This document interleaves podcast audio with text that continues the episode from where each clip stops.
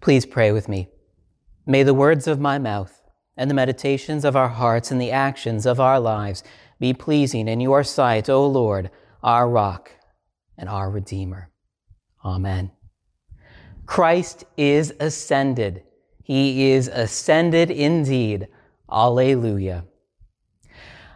I don't know if you have ever seen these videos. I'm gonna, I'll share a link on Facebook just in case you haven't. But the videos I've seen, and I've seen a couple of different ones in the past few weeks, are called something like the Midwestern Goodbye. Now, the Midwestern Goodbye is this ritual that I've learned is shared by a whole culture of people. I thought it was just something that happened in my family. The Midwestern Goodbye happens when somebody says, Well, I guess it's about time we should go. And instead of getting up and going, the person proceeds to stay for another 10 minutes, 20 minutes, half hour, one hour, three hours. Have you ever been a part of a conversation like that? Where you think that it's about to finish and then somebody brings up another story or says, Oh, well, by the way, how is your grandmother doing? And the conversation, instead of ending, continues and goes on and on and on. Like I said, this apparently is a cultural thing, a Midwestern thing. Maybe you've experienced it in your own families.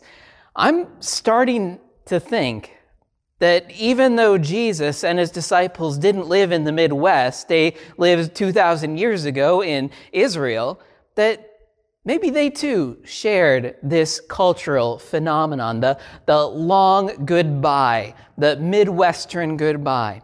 Because when you think about it, Jesus on Easter morning rose from the dead, and then he proceeded to say goodbye and leave? Well, no, not really. As we hear in our readings today, Jesus, after his resurrection, didn't simply depart.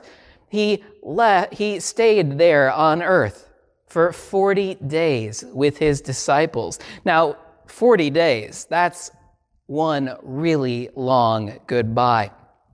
Maybe Jesus and his disciples are Midwestern after all. But I don't really want to focus just on that long goodbye. The long goodbye that is marked by Jesus' ascension into heaven.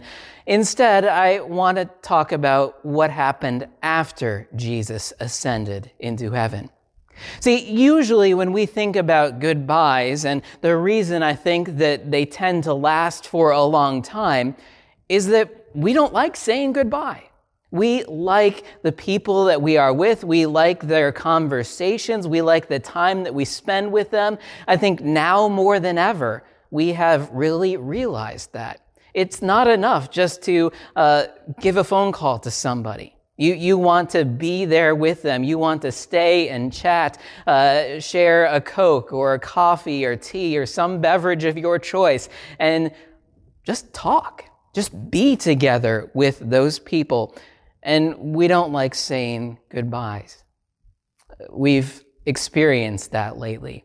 We've had a number of our members who have passed away recently, and it's been very difficult. It's always difficult when somebody passes away, but it has become even more difficult because usually as a part of that, the sharing of grief with friends and family so that together we could share those goodbyes, a lot of those opportunities have been taken from us. And so what is normally a very difficult thing, saying goodbye to a loved one, has become even more difficult. See, goodbyes are difficult. They are hard for us. And we know that they were hard for the disciples too, don't they? Uh, don't we? Think back just a couple of weeks. We began John 14 two weeks ago. And John 14 comes from Maundy, Thursday, comes from before Jesus' trial, before his death, before his resurrection. And what does he start to tell his disciples? He starts to tell them that he is going to be going. He is going to be leaving. And what are the disciples' responses like? They're filled with sorrow and sadness, disbelief. They don't understand how Jesus could be leaving them. They don't want that to happen. That's all there throughout John 14, and we heard about it the past two weeks. But now, look again at that gospel reading. What happens when Jesus departs? His disciples don't shed tears of sadness. They're not filled with sorrow. Instead, Luke tells us that they worship Jesus. They return to Jerusalem and they are filled with great joy. Joy? Is joy usually the response we have when we are saying our goodbyes to someone? No. It, it, was not the disciples' response back in John's gospel when Jesus talked about his departure. So why is it that now things have changed? What is it that the disciples know and understand now that they didn't get before? Why is it that instead of feeling sadness at Jesus' departure, they are filled with such, such joy? I think there are actually a lot of reasons, and I don't know that I could even cover all of them. And maybe different disciples felt different parts of the joy that I will talk about now. But I think one of the biggest reasons for their feeling of joy is because they knew that Jesus' ascension meant that he was going to be with the Father. As hard for it was for the disciples to say their goodbyes to Jesus, they knew that Jesus had been away from his heavenly Father these 30 plus years, and now he was going back to his side. He was going back to his heavenly Father, and he would be at his right hand. And Jesus would be able to assume all of that authority and power and glory that he had put aside during his time of ministry there among the disciples. And as the disciples think about that, as they think about Jesus' reunion with his heavenly Father, I don't know how they couldn't help but feel great joy. So I think they were excited about Jesus' reunion. But I think there was even more to it. Because Jesus' reunion with his heavenly Father wasn't just a, a family reunion, Jesus going to his Father was for a purpose. This was for Jesus' great coronation. Jesus was being exalted to the throne of his heavenly Father, where he would be king above all kings, Lord above all lords. And his disciples knew that this would be a great time of celebration. I mean, can you imagine what heaven must have been like as Jesus comes back from his ministry, as Jesus fulfilled every purpose that his Father had sent him on. The crowds go wild. The angels fill the heavens with their trumpet calls of celebration. The songs of great joy must have filled all of heaven. You can scarcely imagine what it would have been like, can you?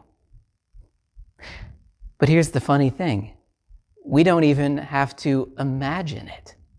In the book of Revelation, chapter 5, John gives us that glimpse. As John himself is shown, he shows to us what it was like when Jesus assumes that throne in heaven.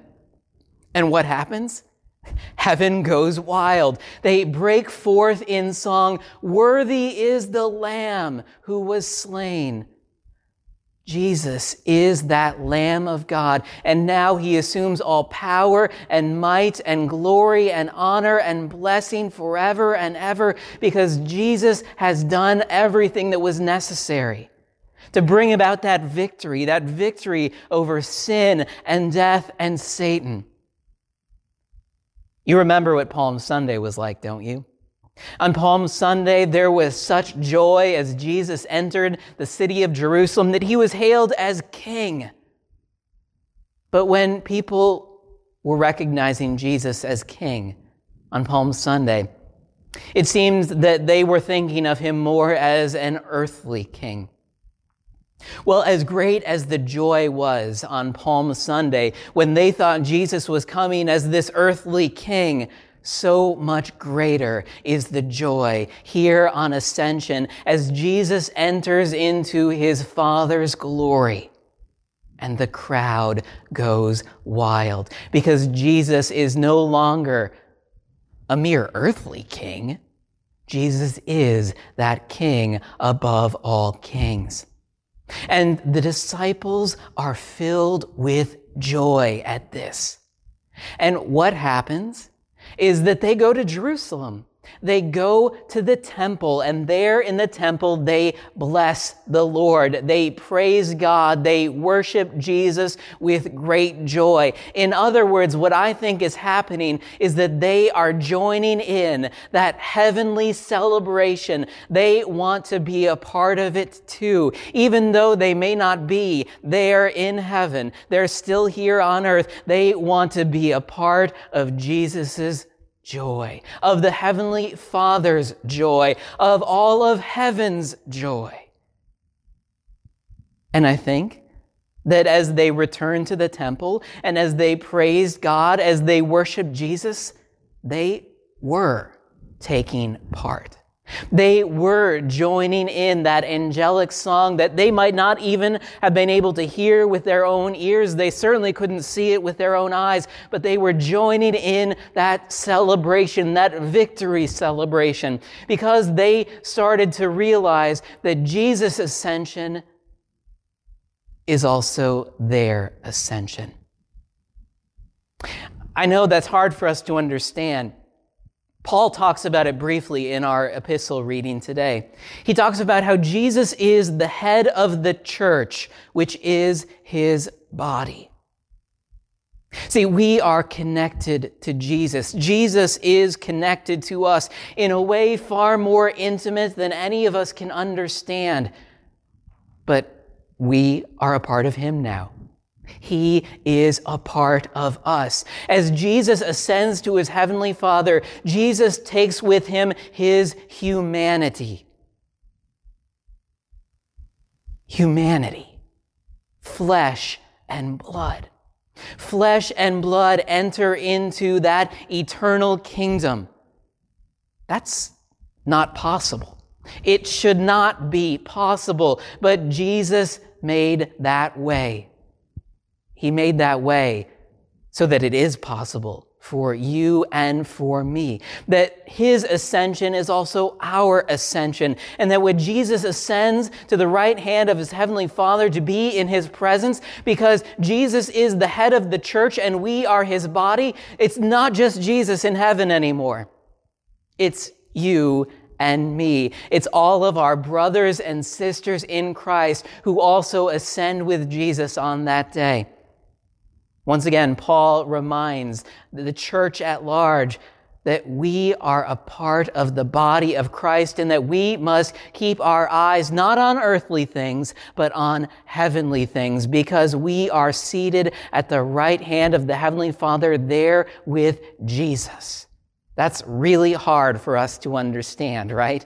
I don't get it. You don't get it. But this is true. This is the wonderful good news that happens because Jesus is at work, because Jesus ascends into his heavenly Father's glory, and he brings us there too. So, you and me, from our seats, whether those are our seats here in church or whether it is your recliner at home, your couch at home, or even the floor, wherever it is you are, you are seated with Jesus in those heavenly realms.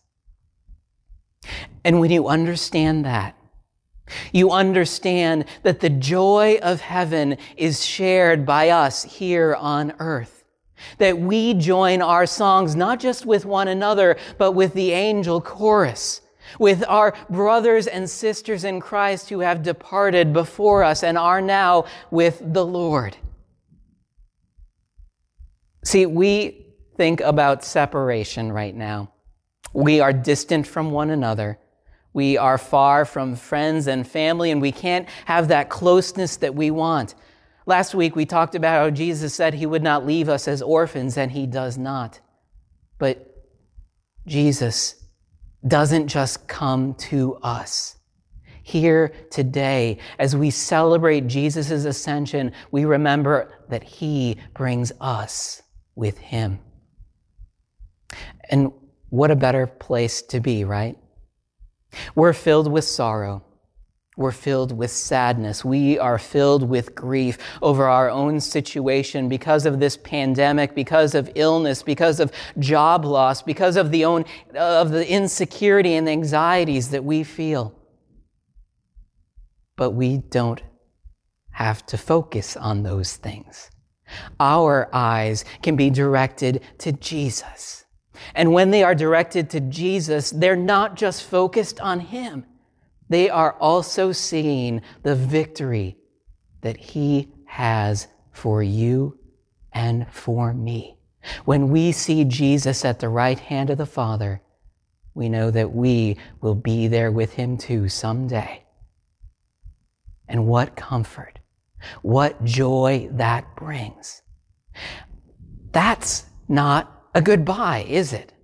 See, Jesus didn't actually leave his disciples alone. Instead, he brings his disciples up with him. And that's why Jesus, that's why his disciples didn't shed any tears. They weren't sad. This wasn't a long Midwestern goodbye. This was victory. It was Jesus' victory. But Jesus didn't gain the victory for himself, did he? He gained it for you and for me. So let's keep our eyes fixed on Jesus. Let's set our eyes above and remember that Jesus is the head of the church. We are his body. Where he has gone, we are also. Right now, we don't experience it in all of its fullness, but one day, we shall know it in all of its glory. When Jesus, that Lamb who was slain, that victorious conqueror, our King, returns in all of his glory. Christ is ascended. He is ascended indeed. Alleluia. Amen. And now may the peace of God, which surpasses all understanding, keep your hearts and minds in Jesus Christ, who is your Lord and risen Savior. Amen.